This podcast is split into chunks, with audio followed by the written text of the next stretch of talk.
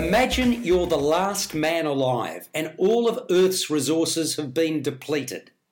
That's what's in store when you set foot into Theatre Works in St Kilda in Melbourne to see the confronting one person play created and performed by the highly talented Mitch Jones and directed by Masha Tarantiva. It's performance art mashed with circus skills and clowning. Jones is dexterity personified agile, powerful, and bold, adopting a survival at any cost mentality with options fast running out. In fact, if truth be told, he's running on empty. He busies himself in all sorts of ways. He plays games, runs and climbs and pulls faces. A voiceover calls upon him to express various thoughts and feelings, more than 20 in fact, from good to bad to downright ugly accomplished, successful, happy, stupid, argumentative, convincing, scheming, attacking, and so on.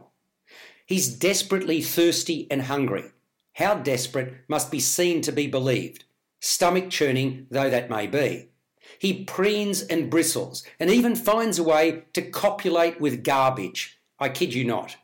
The performance is raw, primordial even, and electrifying. I'm a huge fan of the way Jones moves and of his expressiveness through body fluidity and facial variation. He pours his heart and soul into a work that deals with the harsh reality of Earth as we already know it and what further turmoil may follow.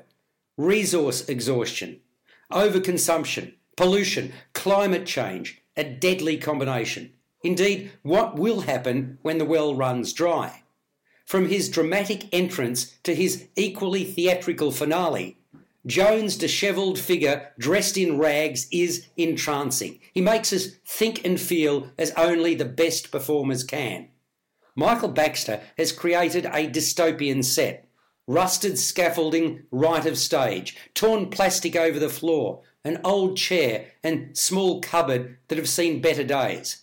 Rudimentary, but most appropriate add a pliable pole, some pulsating sound, courtesy of Bonnie Knight and Marco Cher Gibard, and mood lighting from Paul Lim, and there you have it.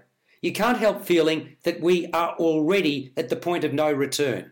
All that was missing was grease on the pole, and then the slippery slide into the abyss. Mind you, in spite of what I've just said, the play's not all gloom and doom. There are laughs to be had among the despair. Auto Cannibal is playing at Theatre Works in St Kilda in Melbourne until the 21st of July 2019. Subscribe to the full podcast at Stitcher and iTunes or your favourite podcast distributor. This has been another quality podcast production from Bytes.com.